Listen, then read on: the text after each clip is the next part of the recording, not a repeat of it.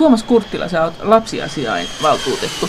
Ja sun tämä hommas liittyy EU-hun siten, että sähän tässä työssä valvot ennen kaikkea tätä YK on lasten oikeuksien toteutumista. Kyllä se on näin ja toki Euroopan unioni peruskirjassaan lapsen edun, lapsen oikeudet toteaa myös yhtäläisesti, joten voi sanoa, että YK lapsioikeuksien sopimus on sopimus, joka Euroopan unionissa otetaan myös vakavasti. Kaikki maat on, EU-maat on tainnut allekirjoittaa Kyllä, sen. kaikki maat ovat allekirjoittaneet EUssa, mutta myös maailmassa lukuun ottamatta yhtä maailman valtiota. Kuka? Yhdysvallat. Mikä siellä oli se, joka, jota, johon se karahti? No siinä ehkä vähän kahtaalta. Yhdysvaltojen suhde YK on ollut aika kompleksinen monen hallinnon aikana, mutta sitten siellä on myös erityiskysymyksiä osavaltioissa, muun muassa juuri kuoleman tuomion. Lasten suhteen. Nimenomaan. Tarkoitatko se, että nekin maat, jotka antaa lapsille kuoleman tuomioita, on kuitenkin allekirjoittaneet No YK sopimuksessa täytyy tunnistaa se, että ihan kaikki valtiot ole saavuttaneet sitä tasoa, joka lapsen oikeuksissa pitäisi olla. Mutta tavoitteena nimenomaan on, kun sopimukseen myös ratifioi, että tähän päästäisiin. Joten ei toki kaikki valtiot vielä sopimusta ole ratifioineet siinä merkityksessä, että se olisi täysin totta. Onhan meillä Suomessakin paljon tekemistä, vaikka lapsiavioliittojen osalta. Meillähän 14-15-vuotiaita tyttöjäkin on viime vuosina avioitunut. En näe tätä hyvänä. Meillähän itse asiassa lapsiavioliitot ovat vähentymään päin, mutta siis meillä oikeusministeriön luvalla saa lapsi avioitua ja viime vuosina lapsia on edelleen avioitunut. En näe tätä hyvänä. En näe sitä myöskään YK lapsen oikeuksien sopimuksen lapsen edun mukaisena. Tämä on yksi esimerkki siitä, miten sivistysvaltio Suomessa lapsiavioliitot ovat meidän lainsäädännössä edelleen mahdollisia. Pitäisikö ne susta kieltää kategorisesti? Minä itse näen niin, että lapsiavioliitot tulisi kieltää. Alle 18-vuotiaat, jotka ovat tietysti YK lapsioikeuksien sopimuksenkin joukko, kun puhutaan lapsista. Eli puhumme Suomessa tästä 1,1 miljoonasta lapsesta. Heillä pitää olla hyvä lapsuus, ei siihen kuulu vielä avioliitto. Kun lapsi kasvaa ja varttuu, ymmärrän sen hyvin, että tämäkin kysymys tulee ajankohtaiseksi ja alkaa pohtimaan suuressa rakkauden huumassa muun muassa avioitumista, mutta sille on oma aikansa ja oma paikkansa. Suomen kuitenkin täytyy nähdä oma asemansa myös globaalissa yhteisössä. Mutta, mutta sä oot nyt sitä mieltä, että lapsiavioliitot on yksi tämmöisiä isoja kysymyksiä. Missä päin EUta sitä on eniten? En pysty ihan sanomaan no. tarkkaan, kuinka paljon eri EU-maissa edelleen on, mutta Suomen osalta toki trendi on, on laskeva. Mutta sillä ei ole oikeastaan merkitystä, montako on ja missäkö maassa, vaan oleellista on se, että me turvaamme lapsen oikeuksia lainsäädännöllä, ja tämä on yksi esimerkki siitä, mutta kun alkuperäinen kysymys oli todella liittyen siihen, että mitkä maailman valtiot ovat mukana tai että millä tasolla lapsen oikeudet toteutuu tai YK lapsioikeuksien sopimus, niin täytyy siis nähdä, että maailman valtioilla, jotka sopimuksen piirissä ovat, siis Yhdysvaltoja lukuun ottamatta, on kaikilla tekemistä lapsen oikeuksien edistämisessä ja toteuttamisessa. Miten EU on toiminut tässä asiassa? No, Euroopan unionin osaltahan toki täytyy sanoa, että komissiolla on ollut valtavasti toimeliaisuutta. Lasten suhteen. Lasten suhteen. Me tunnistamme toimintasuunnitelman, joka 2000-luvun alussa on EUlle hyväksytty, joka kattaa valtavasti aihealueita lapsiystävällisestä oikeudenkäytöstä, lasten osallisuudesta, lasten suojelusta. Mutta kyllä minun oma havaintoni on se, että toimeenpanossa hallitusten puolella, siis valtioissa, on nimenomaan ongelmat. No mitä on isoimmat ongelmat tällä hetkellä EU:ssa? No meillähän EU:ssa ensinnäkin on hyvä vähän valottaa lukumäärää. Meillä on noin 100 miljoonaa lasta. Heistä noin neljännes voimme arvioida noin 27 miljoonaa lasta on suuressa riskissä syrjäytyä ja, ja ajautua köyhyyteen. Neljännes? Neljännes. No miten se näkyy? No se näkyy nimenomaan siinä, että meillä muun muassa Espanjan ja Portugalin suunnalla on paljon niitä nuoria, jotka eivät pääse koulutukseen, jotka eivät pääse työelämään ja niin, että peruskoulutus katkeaa. Meillähän Euroopan nuorista noin 13-15 prosenttia on niitä, joilla ei peruskoulu tule suoritetuksi. Suomessahan tämä luku on erinomaisen pieni. Meillä ikäluokka päättötodistuksen peruskoulusta käytännössä saa, mutta Euroopan tasolla luvut ovat aivan muuta. Euroopan ongelma on se, että meillä liika iso osa lapsista ja nuorista ajautuu tilanteeseen, jossa he eivät ole koulutuksen työelämän piirissä. Miten paha se tilanne on? Miten, siis miten heikko se koulutus on? No, jos me ajattelemme sitä, että tämän päivän maailmassa lapsi ei peruskoulutusta, totta kai maiden välillä on eroa peruskoulutuksessakin, mutta, mutta ei käytännössä saa suoritettua, niin kyllähän lapsi on silloin heikoilla. Ei, ei hänellä ole työmarkkina-asemaa, ei hänellä ole näkymää eteenpäin. Miten se, juteltiin tässä ennen kuin me aloitettiin tästä lukutaidosta, se sanot, että sulla ole nyt mukana niitä lukutaitolukuja, että paljonko EU-ssa, minkälainen se lukutaito nyt on, mikä sulla on käsitys siitä, että kuinka paha ongelma tämä lukutaidottomuus on EU-ssa, että sehän on kuitenkin aika iso, että jos ajatellaan, että puhutaan EU-ssa digimarkkinoista, puhutaan esimerkiksi, ajatellaan maataloutta, joka usein on semmoinen ala, johon hakeutuu ihmisiä, joille ei paljon koulutusta ole ainakin jossain osissa Eurooppaa, niin sielläkin on kuitenkin nämä maataloustukiplanketit, jotka pitäisi osata täyttää, jotka vaatii aikamoista perehtymistä, että paljonko ihmisiä on sellaisia, jotka ei pysty tähän? No jos ajattelet sitä, että 13 prosenttia meillä on niitä lapsia ja nuoria, jotka eivät peruskoulua suorita meillä Euroopassa. Meillä Euroopassa, niin. Hmm. Ja siis Suomessahan nimenomaan päättötodistukset saadaan. Eli paljonko meillä on taas sitten juuri näitä lukutaidottomia nuoria täällä Suomessa, joka on siis Euroopan kuitenkin kärkimaa.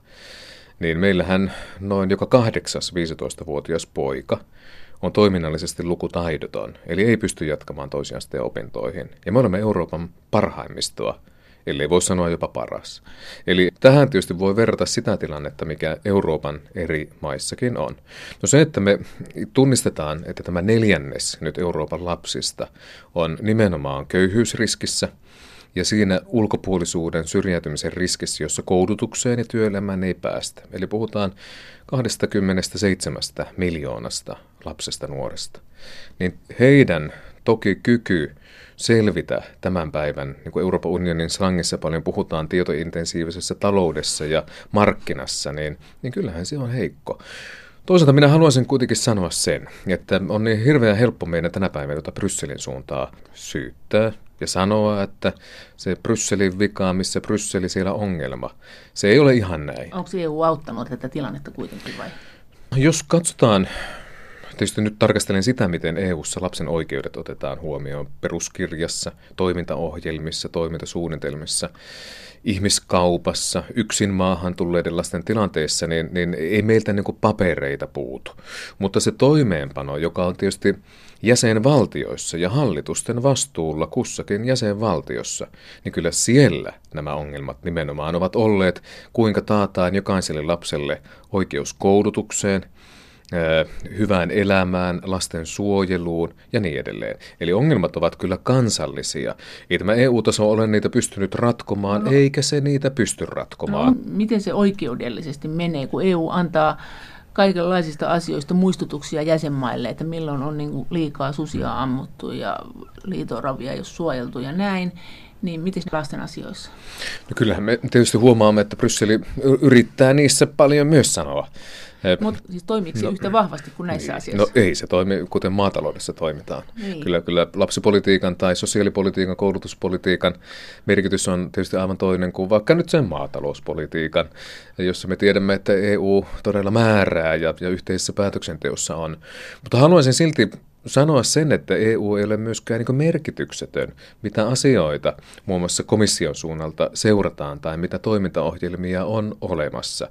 Mutta uskallan kyllä väittää, että, että osa jäsenvaltioista on saattanut myös jäädä siinä mielessä toimettomiksi tai on perusteltu monia omia kansallisia linjauksia sillä, että Brysseli määrää näin. Eikä siitä ole mitään taetta, että näin olisi koskaan ollut, mutta se on tapa tietysti kiertää vaikeita päätöksiä tai mennä jonkun Brysselin selän taakse. Muun muassa lasten ja nuorten oikeus hyvään koulutukseen tai esimerkiksi varhaiskasvatukseen on nimenomaan niitä linjauksia, mitä vaikka komission toimintaohjelmissa on ollut vuositolkulla tai investoidaan lapsiin ohjelmassa, jonka komissio, Barroson komissio aikana antoi, on, on pullollaan. Mutta kysymys tietysti kuuluu, että, että, että mikä merkitys kansallisesti näillä niin, se asioilla on. tavallaan EUn toimialaan. No se ei kuulu siinä määrin, eikä pidä tietysti kuuluakaan, on aivan oikein. Mutta itsekin olin aikanaan opetusministeriössä virkakunnassa silloin, kun Brysselissä oli vielä se henki, että Eurooppaa rakennetaan ja, ja tämä uusi talous syntyy ja, ja lasten ja nuorten asiat etenevät. Eikä ollut tavallaan tämä lamaantunut henki, kuten tänä päivänä on, että kuka ensimmäisenä tämän uppoavan laivan jättää.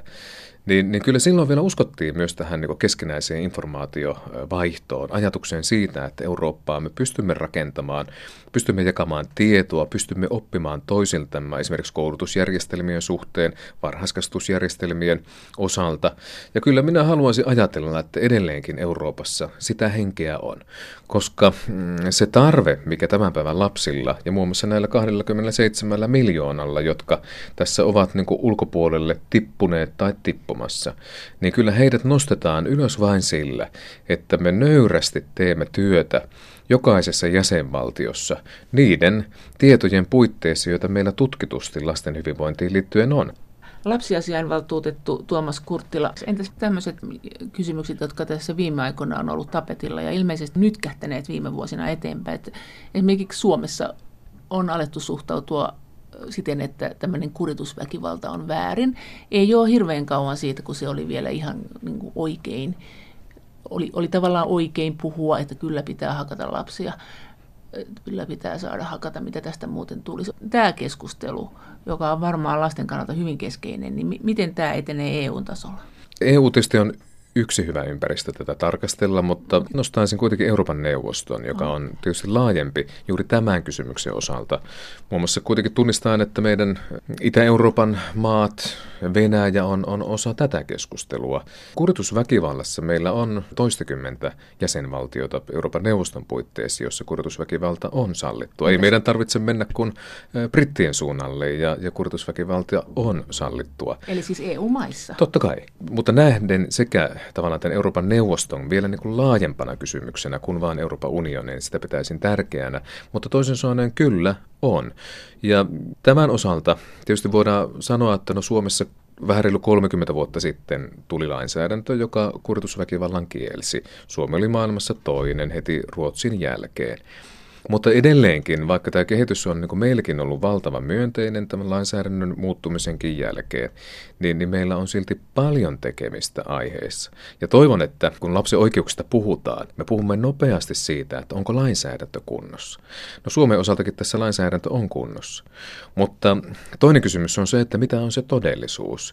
Ja miten me pääsemme siihen todellisuuteen. Se on lasta kuulemalla, lapsen kuulemisella, hyvällä tutkimustiedolla siitä, mitä me aikuiset ja mitä mitä lapset arjessa kokevat, näkevät ja tuntevat. Kuitenkin Suomessakin edelleen on se tilanne, että alle 9-vuotiaiden lasten vanhempien vanhemmuuskokemuksia, kun on tutkittu hyvin laajastikin, niin juuri on yksi suurempia huoleja. Se, että menetän maltti, niin kuinka minä toimin vanhempana niissä tilanteissa. Ja, ja siksi ei toki riitä, että lainsäädäntö on kunnossa, vaan pitää olla myös ne puitteet kunnossa, joissa kasvustyötä tehdään ja jos se tietysti perhekin saa tukea. On kuitenkin mainittava vielä se, että on siis paljon maita, joissa edes tämä lainsäädäntö ei ole kunnossa. Onko se sitten se, mihin Eurooppa-neuvosto voi puuttua siihen lainsäädännön puutteeseen? Kyllä se totta kai. Vai sinne, sinne tuskin menee yksittäinen niin kolmevuotias kertomaan, että häntä tukiste. Niin, no tässä tullaan juuri siihen, että, että tarvitsemmeko me tätä niin yhteistä työtä, tarvitsemmeko me myös kansallisrajat ylittävää lainsäädäntöä, ja toisaalta tarvitaanko vaikka sieltä Euroopan neuvoston puitteista, joka tietysti on eri kuin Eurooppa-neuvosto, niin, niin tarvitaanko sieltä suosituksia esimerkiksi kuritusväkivallan ehkäisemiseksi? Kyllä tarvitaan, ilman muuta.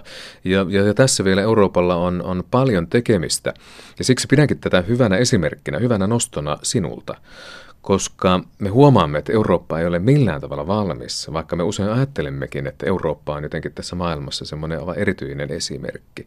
Toinen kysymys on toki monikulttuuristumisesta. Siitä, että meillä on yhä monikulttuurisempia perheitä. Meillä on paljon perheitä, jotka muuttavat uuteen maahan, jossa lainsäädäntö onkin toinen. Ja kyllä tämä on tietysti meidän Suomessakin arkea, että, että miten ihminen, perhe, lapsi vanhemmat tulevat tietoiseksi toisaalta siitä lainsäädännöstä, joka kyseessä maassa on, mutta nimenomaan siinä maassa olevista lapsen oikeuksista. Joihin kuuluu tämä kuritusväkivalta. Ilman muuta ja tärkeänä asiana. No entäs nämä ympärileikkausasiat? Mitä mieltä sä niistä hmm. olet ja mitä niille kuuluu Euroopan tasolla? Se todellisuushan on ensinnäkin, että meidän poikien ei-lääketieteelliset ympärileikkaukset ei ole mikään aihe. Ja tämä ongelma. Mehän puhumme paljon tyttöjen ympärileikkauksista, ja siinä on meillä varmasti semmoinen eettinen perusta, että, että miten tässä asiassa esimerkiksi Eurooppa ajattelee ja Eurooppa toimii. Mutta kun puhutaan poikien ei-lääketieteellistä ympärileikkauksista, niin tässähän meillä ei ole sen kaltaista sääntelyä, jossa mikään maailman valtio olisi esimerkiksi kieltänyt poikien ei-lääketieteelliset ympärileikkaukset. Itse olen järjestänyt aiheesta ja toimistollani on siis tapana järjestää pyöreänpöydän keskusteluja sellaisista lapsen oikeuksien teemoista, jotka vaativat niin kuin, uutta ajattelua. Ja tämä nimenomaan on juuri sen kaltainen aihe. Ja olen toivonut siitä, että sosiaali- ja terveysministeriö ja Suomen hallitus ryhtyisivät lainsäädäntötoimiin, jossa me loisimme lainsäädännön koskien poikien ei-lääketieteellistä ympärileikkausta. Ja se. No minun oma näkökulmani on nimenomaisesti... kulttuurista, kulttuuritaustasta ja uskonnosta riippumatta se hmm. kiellettäisiin. Hmm. Ja mä ymmärrän tämän kysymyksen vaikeuden. Itsekin olen teologi ja meilläkin näissä keskusteluissa on sekä juutalainen yhteisö että islamilainen maailmayhteisö ollut mukana ja, ja tätä totta kai pitää tarkastella hienovaraisesti ja hienotunteisestikin muun muassa uskonnon vapauden suhteen, joka on lapsen tietysti yksi merkittävä oikeus. Niin, mutta... Se on niin, että lapsen ei tarvitse alistua mihinkään uskontoon. Että lapsi ihan pienestä mm. pitäen saa valita uskontoonsa. Eikö tämä kuulu YK lasten oikeuksiin? No, totta kai lapsi syntyy perheeseen. Niin, lapsi syntyy kulttuuritraditioon. Ja siinä mielessä on tietysti hyvä kysyä, että milloin lapsi sitten on kykenevä valitsemaan. Totta kai me ymmärrämme, että lapsi tulee siihen kulttuuritraditioon, johon hän syntyy, mutta nyt oleellista onkin, että mikä näiden traditioiden suhde lapsen oikeuksiin on. Lapsen oikeuksien sopimus toki peräänkuuluttaa myös kuitenkin tätä niin vanhempien vastuuta ja ensisijaista kastustehtävää, mutta toisaalta se korostaa myös terveydentilaa. Sitä, että lasta kohdellaan hyvin. Lapsella on oikeus omaan hyvään terveydentilaansa. Ja, ja tämä, kun asetetaan nyt puntariin, niin me olemme aina tässä lapsen oikeuksien dynamiikassa, eli mihin suuntaan lapsen oikeudet kehittyvät. Itse tunnistan, että meillä ei ole tässä tehty riittävästi pohdintaa, muun muassa juuri ympärileikkausten osalta. Ei ole siis riittävästi ryhdytty miettimään, että mistä syntyvät nämä traditiot ja mitä ne tarkoittavat tämän yksittäisen lapsen osalta. Meillä on kaksi vaihtoehtoa, kun kysyt siitä, että mikä mielipiteeni on. Ja kaksi vaihtoehtoa ovat siis ne, että me todella kiellämme poikien ei-lääketieteellisen ympärileikkauksen, tai niin, että tämä on tehtävissä vain lapsen omalla suostumuksella, kun hän... On 18. Niin, kun hän ymmärtää, mistä on kysymys. Ja se on 18. Niin, toki, tokihan me voidaan sitten ajatella, että, että kun ikävaihe on sen kaltainen, vaikka hän ei vielä täysikäisyyttä Aa, olisi saavuttanutkaan. Mikä se olla? No tässä tullaan nimenomaan nyt siihen vaikeuteen, että, että jos me lähdemme tätä kautta määrittelemään, niin voihan olla myös niin, että, että lapsi on aina paineistettu siitä yhteisöstä käsin tekemään tiettyjä ratkaisuja, joita hän kuitenkaan ei olisi halukas tekemään. Siksi itse siis näen kuitenkin parempana vaihtoehtona, että poikien ei-lääketieteellinen ympärileikkaus kiellettäisiin. Mutta haluan tietysti samalla, samassa lauseessa vielä sanoa sen, että ymmärrän erittäin hyvin, että uskonnollisille yhteisöille tämä on vaikea kysymys.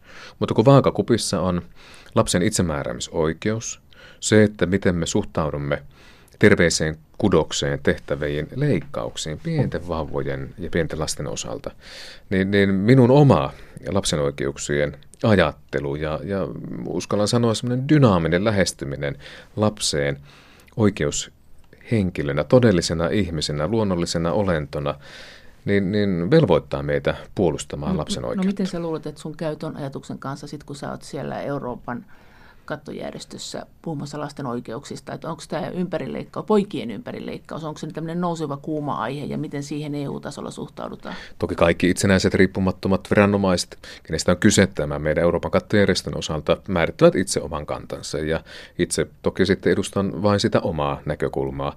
Mutta kyllä minä näen, että on, on tullut aika keskustella aiheesta. Myös Euroopassa. Ehdottomasti myös Euroopasta käsin, mutta kuitenkin tunnistaen, että, että muun muassa Yhdysvallat, Kanada on, on hyvin merkittäviä maita käymään tätä samaa keskustelua.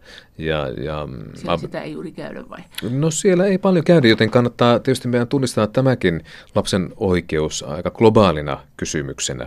Lapsiasiainvaltuutettu Tuomas Kurttila, mikä se on tällä hetkellä tämä pakolaislasten tilanne? Miten te EU-laajuisesti mietitte sitä? Hmm. Sähän olet itse sanonut, myös kertonut tämän asian, että esimerkiksi Suomessa pakolaistaustaisista poikalapsista 37 prosenttia on käyttänyt huumeita, kun se vastaava luku oli 8 prosenttia Suomen kantaväestöstä peräisin olevista. En muista kyllä minkä ikäisiä ne olivat. he ovat 8-9 luokkalaisia. Eli ne rippikouluikä. Niin, mutta täytyy sanoa että tähän pakolaiskysymykseen vielä, palataan kohta vaikka tähän kouluterveyskyselyyn, niin me tullaan sitä kautta Suomen kartalle. Kyllä se Suomikin vielä EU-ssa on.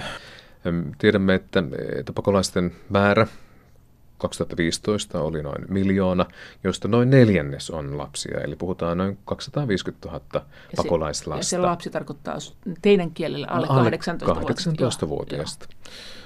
Joo, toki voi moni sanoa, että no, ovatko he kaikki lapsia, että nehän sitten myöhemmin paljastuukin aikuisiksi. Tätä ikämäärittelyongelmaa varmasti on, että luvut pitää ottaa hieman tässä valossa, mutta kuitenkin noin neljännes miljoonaa lasta kun tullaan Suomen kamaralle, niin ehkä meillä sitten vielä enemmän on olleet esillä jotenkin yksin maahan tulleet lapset. Ja, ja silloin me puhumme eh, vuoden 2015 osalta hieman reilusta kolmesta tuhannesta tänne yksin maahan tulleesta lapsesta.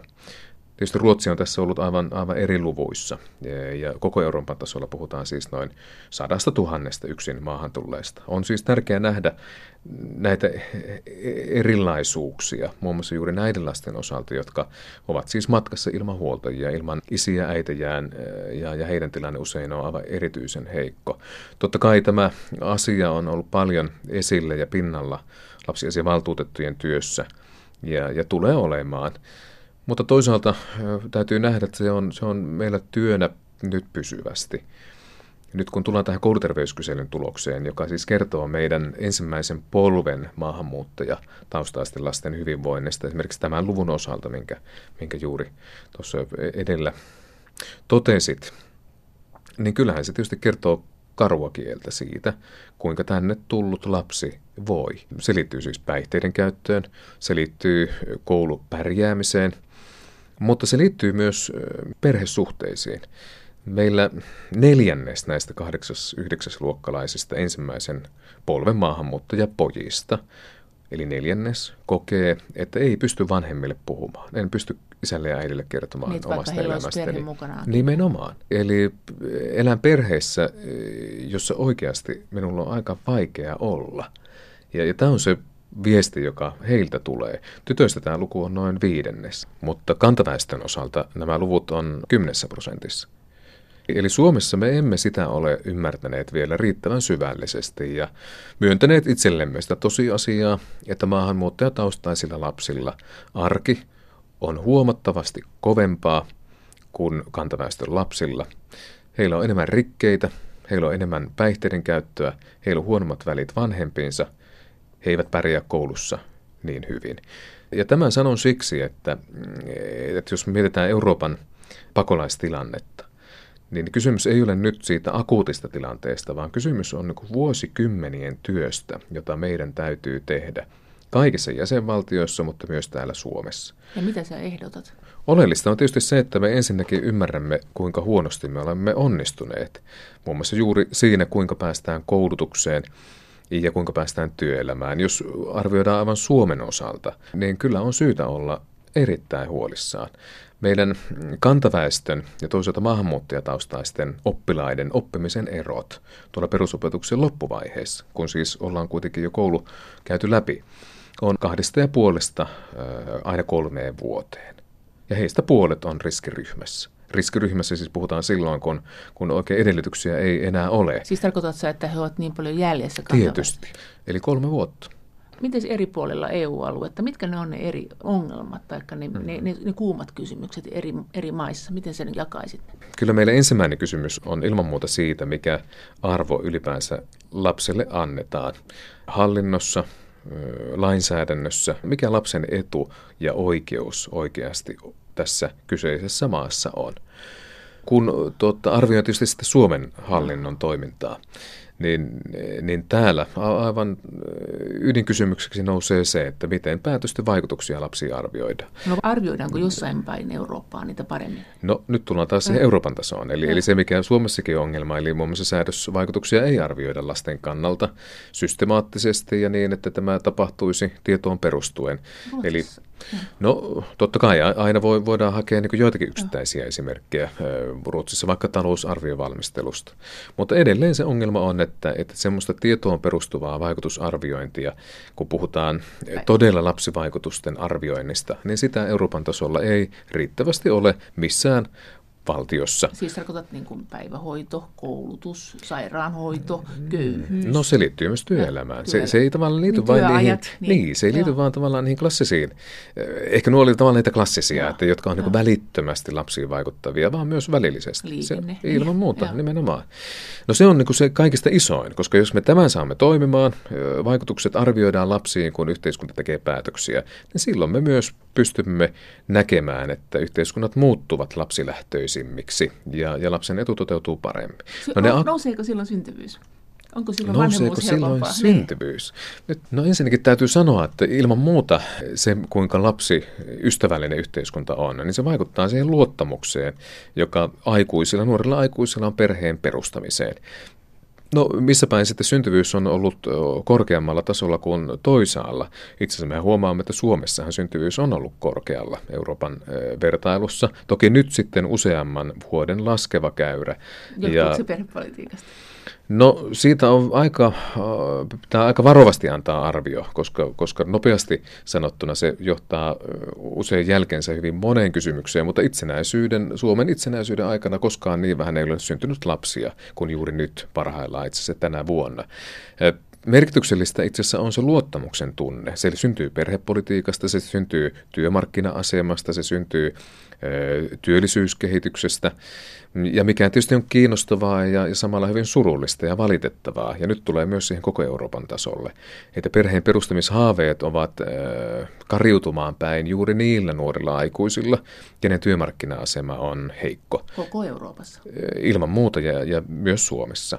Eli kysymys on siitä, että, että lapsen saaminen ja unelma lapsesta ja perheestä onkin tulossa tavallaan niin eliittikysymykseksi. Sinulla pitää olla todella hyvä, varma elämä, jotta uskallat lapsen tähän maahan ja, ja maailmaan ajatella ja Eurooppaan. Ja tämä on tietysti iso ongelma, kun ajatellaan nyt Euroopan tasolla tätä vanhenevaa Eurooppaa, joka tietysti ei lapsiluvussa suuresti e, kilpaile. Mutta tämä kysymys on siis nimenomaan sekä Suomessa Etä-Euroopassa. Mutta no, miten tyttöjen ja poikien tasa-arvo EU-alueella?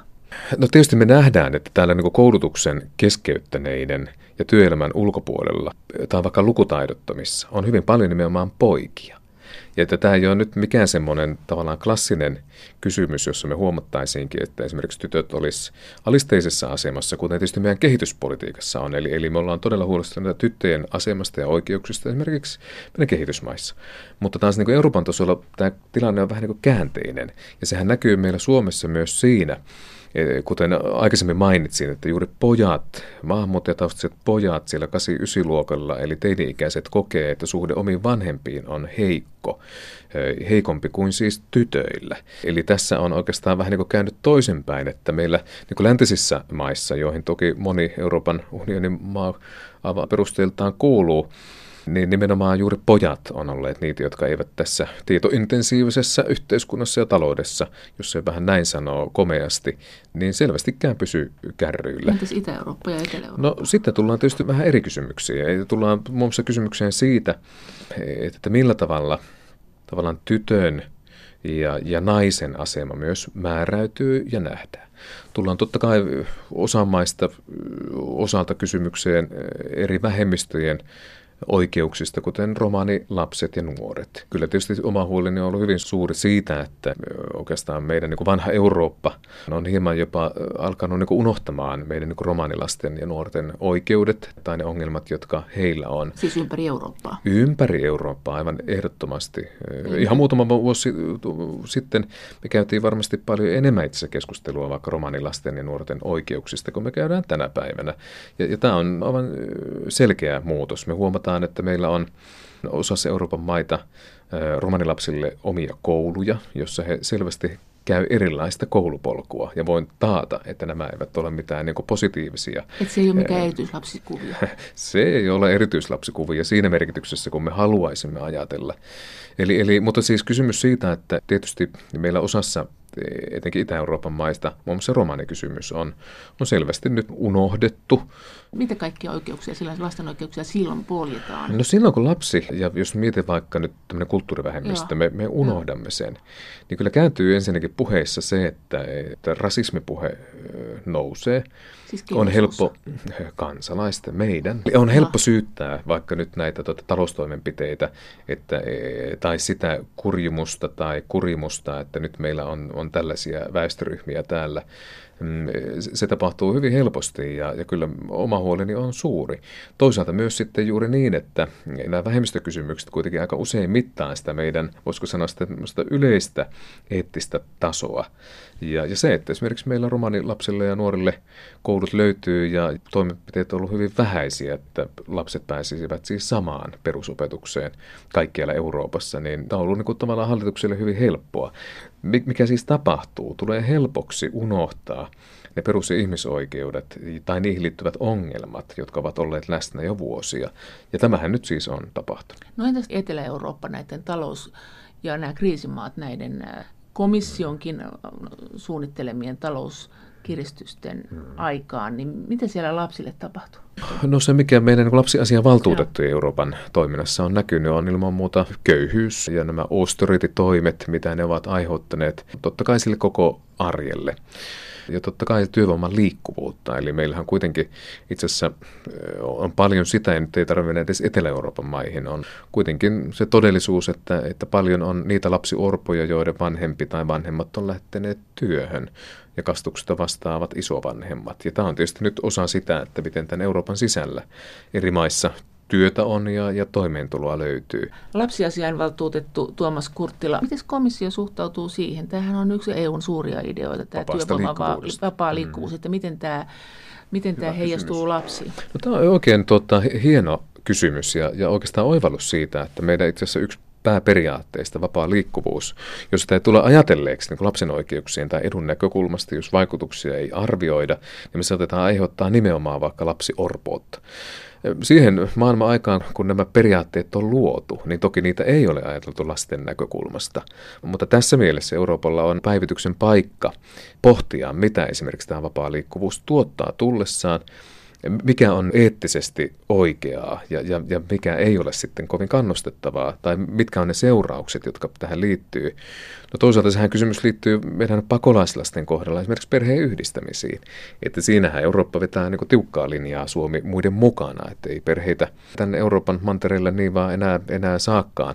Eli totta kai ne on jännitteisiä ja osin ristiriidassa, mutta kyllä sanoisin silti, että, että yhä enemmän myös niin ymmärretään tämä toinen puoli, että, että mitkä vaikutukset näillä on lapsiin ja mitä se vaikka nyt sitten valtioiden päätöksenteossa tarkoittaa. Eihän meillä Euroopan unioni mitään suurta toimivaltaa silti näissä näyttele, mutta toivoisin, että se toki omia päätöksiä tehdessään myös näitä vaikutuksia arvioisi. Miten se arvioit, että mitä sillä on seurauksia lasten elämään siellä työvoimavapaalla liikkuudella? Mitä kaikkea silloin tapahtuu, jos vanhemmat lähtee sä sanoit, että orpoksi sanoit, että nämä lapset on orpoja, että ne, että ne vanhemmat lähtee töihin muihin maihin ja he jää sitten isovanhempien tai jonkun muun hoitoon ilmeisesti vuosiksi. Joo.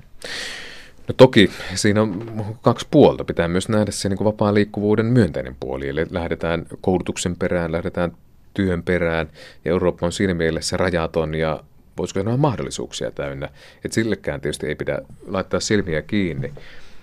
Mutta silti sitten se toinen puoli on ilman muuta tässä, että elintasoerot Euroopan unionin sisällä johtaa siihen, että, että osa lapsista jää nimenomaan sinne kotimaahan ja vanhemmat lähtee tienestien perään toiseen maahan. Joku voi sanoa sitten toisaalta siihen, että eikö tälle perheelle ole niin kuin luvassa kuitenkin parempi toimeentulo ja perhe pärjää paremmin siellä kotimaassa kuin isä tai äiti tai molemmat on tienaamassa. Joten ei tietysti tämäkään niin yksilitteistä ole. No se tietysti, mikä olisi merkityksellistä toki on se, että, että sitä elintasoa pystyttäisiin nostamaan niin kaikissa maissa ja, ja nämä elintasoerot eivät olisi niin suuria. Ja kyllä me jälleen kerran tullaan tavallaan siihen hallitusten välisyyteen. Jolla se liikkuvuus loppuisi. Niin, kuitenkin. Vähenisi. Niin, ja nimenomaan, että, että hallitusten välisellä ja, ja hallitusten niin omilla toimenpiteillä kuitenkin elintasoa nostetaan niin, että, että meidän ei tarvi tavallaan tämän kaltaista epäeettistä kilpailua tehdä, jossa kärsijänä usein on sitten nimenomaan se, se lapsi. Mutta tietysti jos me katsotaan nyt vaikka meidän kovassa kurimuksessa olleita osa Etelä-Euroopan maista, niin tietysti ihmisillä on myös hyvin vähän vaihtoehtoja, jolloin en kyllä näe myöskään niin, että niin vapaata liikkuvuutta pitää alkaa sitten rajoittamaan, vaan, vaan kyllä meidän pitää ymmärtää, että ihmiset myös leivän perässä lähtee. No, Miten se, kun, jos, jos lähtee lapsineen, että nyt hyvin paljon puhutaan tästä työvoiman liikkuvuudesta ihan Euroopankin maiden sisällä, hmm. niin miten se vaikuttaa lapseen se, että työpaikka vaihtuu ja taas muutetaan? Ja paitsi se, että on vapaa liikkuvuus niin, että voidaan lähteä koko perhe ihan muihin maihinkin. Mm-hmm. Tämähän nyt olisi varmaan se ideaali EU-kansalainen. Voidaanko muuttua lapsi kestää? Niin, se on nimenomaan hyvin vaikea vastata, koska lapsi on, on niin yksilö ja perhe on niin omanlaisensa ja olosuhteet vaihtelee. Mutta tietysti se on se oleellinen joka tapauksessa jokaisen lapsen kohdalla, että, että se su, suhde omaan vanhempaan ja vanhempiin täytyisi kuitenkin olla olemassa. Ja, ja usein voi niin kuin miettiä, että kuinka paljon asiat tapahtuu vapaaehtoisuudesta, niin kuin mahdollisuudesta johonkin vai pakosta johonkin tai jostakin. Ja tässä on valtava ero. Ja kyllä mä tietysti näen sen, että tässä niin Euroopan kartalla on enemmän tämä niin pakkokysymyksessä, että hengen säilyttämiseksi suunnilleen on lähdettävä, mutta että en pysty kyllä ottamaan kun, kun itseni mukaan ja, ja rinkkani ja sitten loppu jää hoidettavaksi muille. Tämä on tietysti nyt, kun puhutaan tästä Euroopan kasvusta ja 2000-luvussa vielä meillä oli uuden talouden opit ja kasvustrategiat ja muut, niin kyllähän me tietysti tässä ollaan taannuttu valtavasti, ei tietysti vaan Euroopasta johtuen, vaan, vaan koko niin maailmantaloudesta johtuen. Mutta usein nimenomaan täällä niin kärsijänä on se lapsi. Ja siksi näissä, kun puhutaan näistä austerity-teemoista tai linjauksista, olisikin niin kovin kovin tärkeää, että komissio kuitenkin omassa niin talouslinjauksissa ja politiikassaan todella arvioisi vaikutuksia lapsiin. Ja huimmillaan ja... siis, kun ajattelisin, että ei, ei ole hyvä, että joutuu liikkumaan, että se ei ole välttämättä lapsille hyvä. Että komissio sanoisi näin. Tätäkö sä toivot? No kyllä, mutta siis ilman muuta toivon, että me siis Euroopan unionia kehitettäessä tai vaikka nyt sitten uudelleen päivittämisessä, niin, niin mietitään myös nämä meidän niin perusperiaatteiden sisällöt oikeasti ensimmäistä kertaa lasten näkökulmasta. Eli jos meillä Monet ja kumppanit eh, lähti todella miettimään sitä, että mikä on Euroopan idea – niin kyllä he hyvin tietysti vähän ehkä ajatteli tämän niin sosiaalisen Euroopan näkökulmasta, vaikka tavoitteena nimenomaan on juuri se, että Eurooppa kasvaa ja kehittyy ja voi paremmin. Mutta se tietysti, mitä niin komissiossa näen kyllä heidän papereissaan tahtotilana, niin kyllähän se niin onkin kirjattu hyvin vahvasti lapsen mukaisuus ja peruskirjassakin, no, mutta miten se toteutetaan? Mutta se on niin loppupeleissä niin, että kun me ollaan allekirjoitettu se YK-sopimus lasten oikeuksista, ja jos emme sitä totella, niin meidät viedään sinne Tuota, lapsioikeuksien sopimuksen osalta YK lapsioikeuksien komitea on sitten se, joka, joka toimii Genevessä ja YKssa. Ja, ja mm, mitä muita mahdollisuuksia on sitten valvoa sitä, että tämä... No sitten meillä on tuota, yksilövalitusmekanismi voimassa, toki se ei ole kaikissa siinä, maissa. Siinä voi vedota siihen YK lasten oikeuksien sopimuksiin. Siinä ja nimenomaisesti. Silloin... Ja se on, tarkoittaa juuri yksilövalituksia, että jokainen kansalainen käytyä läpi kansalliset oikeusturvatiet, ja. niin voi sitten tälle komitealle valittaa, ja, ja komitea, ja se on tämä sama komitea ja, siellä Genevessä. Ja. Eli kaikki tietysti tämän lapsioikeuksien sopimuksen ympärillä tapahtuu niin YK puitteissa. Ja. Euroopan unioni kuitenkin on siksi tärkeä, uskallan sanoa, että se kuitenkin peruskirjassaan lähtee siitä, että lapsen etu on olemassa, lapsen oikeudet, ja totta kai myös niin kuin, tunnistetaan, että, että Euroopan kaikki valtiot on osa YK lapsioikeuksien sopimusta. Joten se, että mitä Geneven suunta sopimusvaltioille sanoo, on tietysti merkityksellistä myös niin EU-politiikan kannalta, eli että mitä lasten oikeuksissa on syytä ottaa huomioon. No montako lapsiasiainvaltuutettua EU:ssa on? No meillä on 41 instituuttia, jotka toimii 34 maassa, eli, eli vähän laajemmassa. Mm, ei kaikissa Euroopan unionin valtioissa ei ole lapsiasiavaltuutettua, mutta esimerkiksi Virossa on enemmän tämmöinen eduskunnan oikeusasiamiestä vastaava ombudsperson, jonka sitten sisällä on, on lapsiasiat. Te, te, poimitte, te toimitte kuitenkin osin porukassa just Kyllä. siinä kattojärjestöstä, jonka nimi on siis mikä? Se on, se on nimenomaan näin, että me toimitaan kaikkien näiden 41 instituutin välisessä yhteistyössä, jotka vastaa sitten juuri lapsen oikeuksien valvonnasta. Se on ENOK, joka tulee sitten juuri tästä verkostosta. Lapsiasiainvaltuutettu Tuomas Kurttila, miten sä pohdit eniten, siis mikä on tässä nyt se suurin pulma tai se, niin kuin se, se kuumin aihe tämän asian ympärillä? Sitä, että Euroopassa säilyisi rauha. Pelkäätkö se sotaa Euroopassa? No nyt kun kysyit sitä, mikä on tässä ajassa tärkeää, niin ilman muuta se on nimenomaan se, että miten Euroopan vakaus ja turvallisuus säilyy. Se onkin jo iso kysymys. Se on se isoin kysymys, mutta lapsia ajatellen ja totta kai Euroopan tulevaisuutta ajatellen se on se kaikista merkittävin. Ja kyllä Euroopan unioni on nimenomaan tämän kysymyksen äärellä. Nyt kun totta kai unioni näyttäytyy aika sirpaleisena ja ensimmäistä kertaa toki sen kaltaisena, josta osan porukoita suunta on poispäin. Eli tämän ympärillä se valtava häly, joka meillä on monista, ehkä joskus aika pienistä yksityiskohdista, niin täytyisi alkaa näkemään vähän isommassa valossa. Ja silloin tullaan nimenomaan perus- ja ihmisoikeuksien kunnioittamiseen, siihen millä tavalla eh, Euroopan unionin hallitukset toimii ja mitä jäsenvaltioissa oikeasti nyt kansalaisten asenteissa ja arvoissa tapahtuu.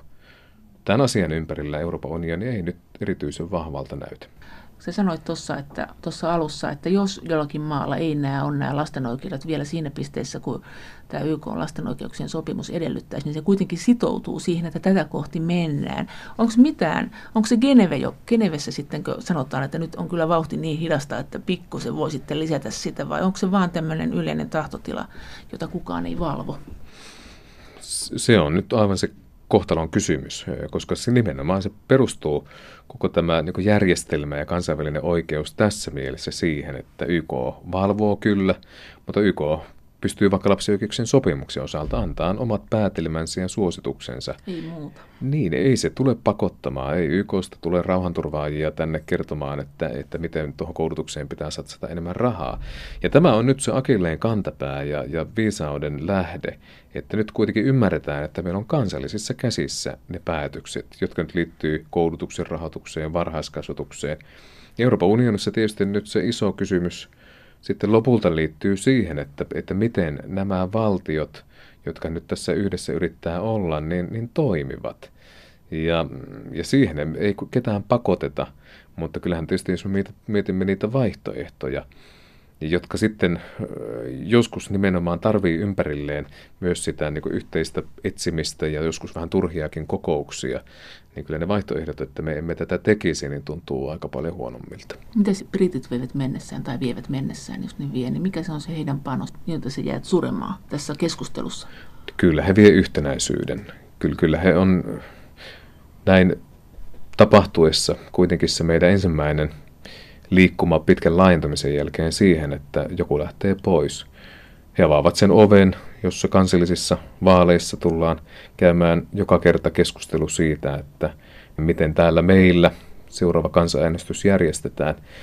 Kyllä he vie myös, vie myös mennessään paljon trans- transatlanttista yhteyttä, sitä ymmärrystä ja yhteyttä tuonne Atlantin toiselle puolelle. Mutta kyllä he ehkä niin pohjoismaista näkökulmasta vievät paljon mukanaan myös sitä tietynlaista ajattelua, joka silti uskalla väittää on liittynyt tietynlaiseen ehkä pohjoiseenkin ulottuvuuteen. Ja hän on totta kai vähän isolaatiossa ollut ennenkin ja, ja aina vähän omanlaisensa. Mutta tavallaan näinhän sitä joskus saa ollakin, kun vaan olisi porukassa. Skotlanti on yksi kiinnostava esimerkki, joka tietysti on jonkin verran käyttänyt niitä puheenvuoroja, että, että olisiko jopa Pohjoismaiden yhteistyöhön Skotlanti halukasti tai valmis. Jos sitten käy niin, että koko saari lähtee mennessään, niin kyllä me paljon myös menetämme niin hyvinvointiajattelua. Itselleni on erinomaiset kollegat eh, saarella, mutta Euroopan neuvoston puitteissa he tulevat olemaan ja, ja siksi ajattelinkin toisaalta niin, että yhä enemmän on kiinnitettävä huomiota ei niinkään tähän Brysselin koneeseen, vaan sinne Strasbourgin suuntaan. Ja Euroopan neuvoston aika ja merkitys korostuu myös siksi, että Venäjä on siellä mukana. Näin sanoi lapsiasiain valtuutettu Tuomas Kurttila. Ja tuo Euroopan neuvosto, johon hän tuossa lopussa viittasi, on siis Strasbourgissa toimiva vuonna 1949 perustettu poliittinen yhteistyöjärjestö, johon kuuluu 47 jäsenmaata ja joka käsittelee muun muassa ihmisoikeuskysymyksiä. Kiitos teille viesteistä. Kaikki viestit ovat erittäin tervetulleita ja lisää viestejä voi lähettää sähköpostiosoitteeseen maija.elonheimo.yle.fi ja lisäksi me voimme edelleen keskustella näistä teemoista ohjelman aikana kanavan lähetysikkunassa.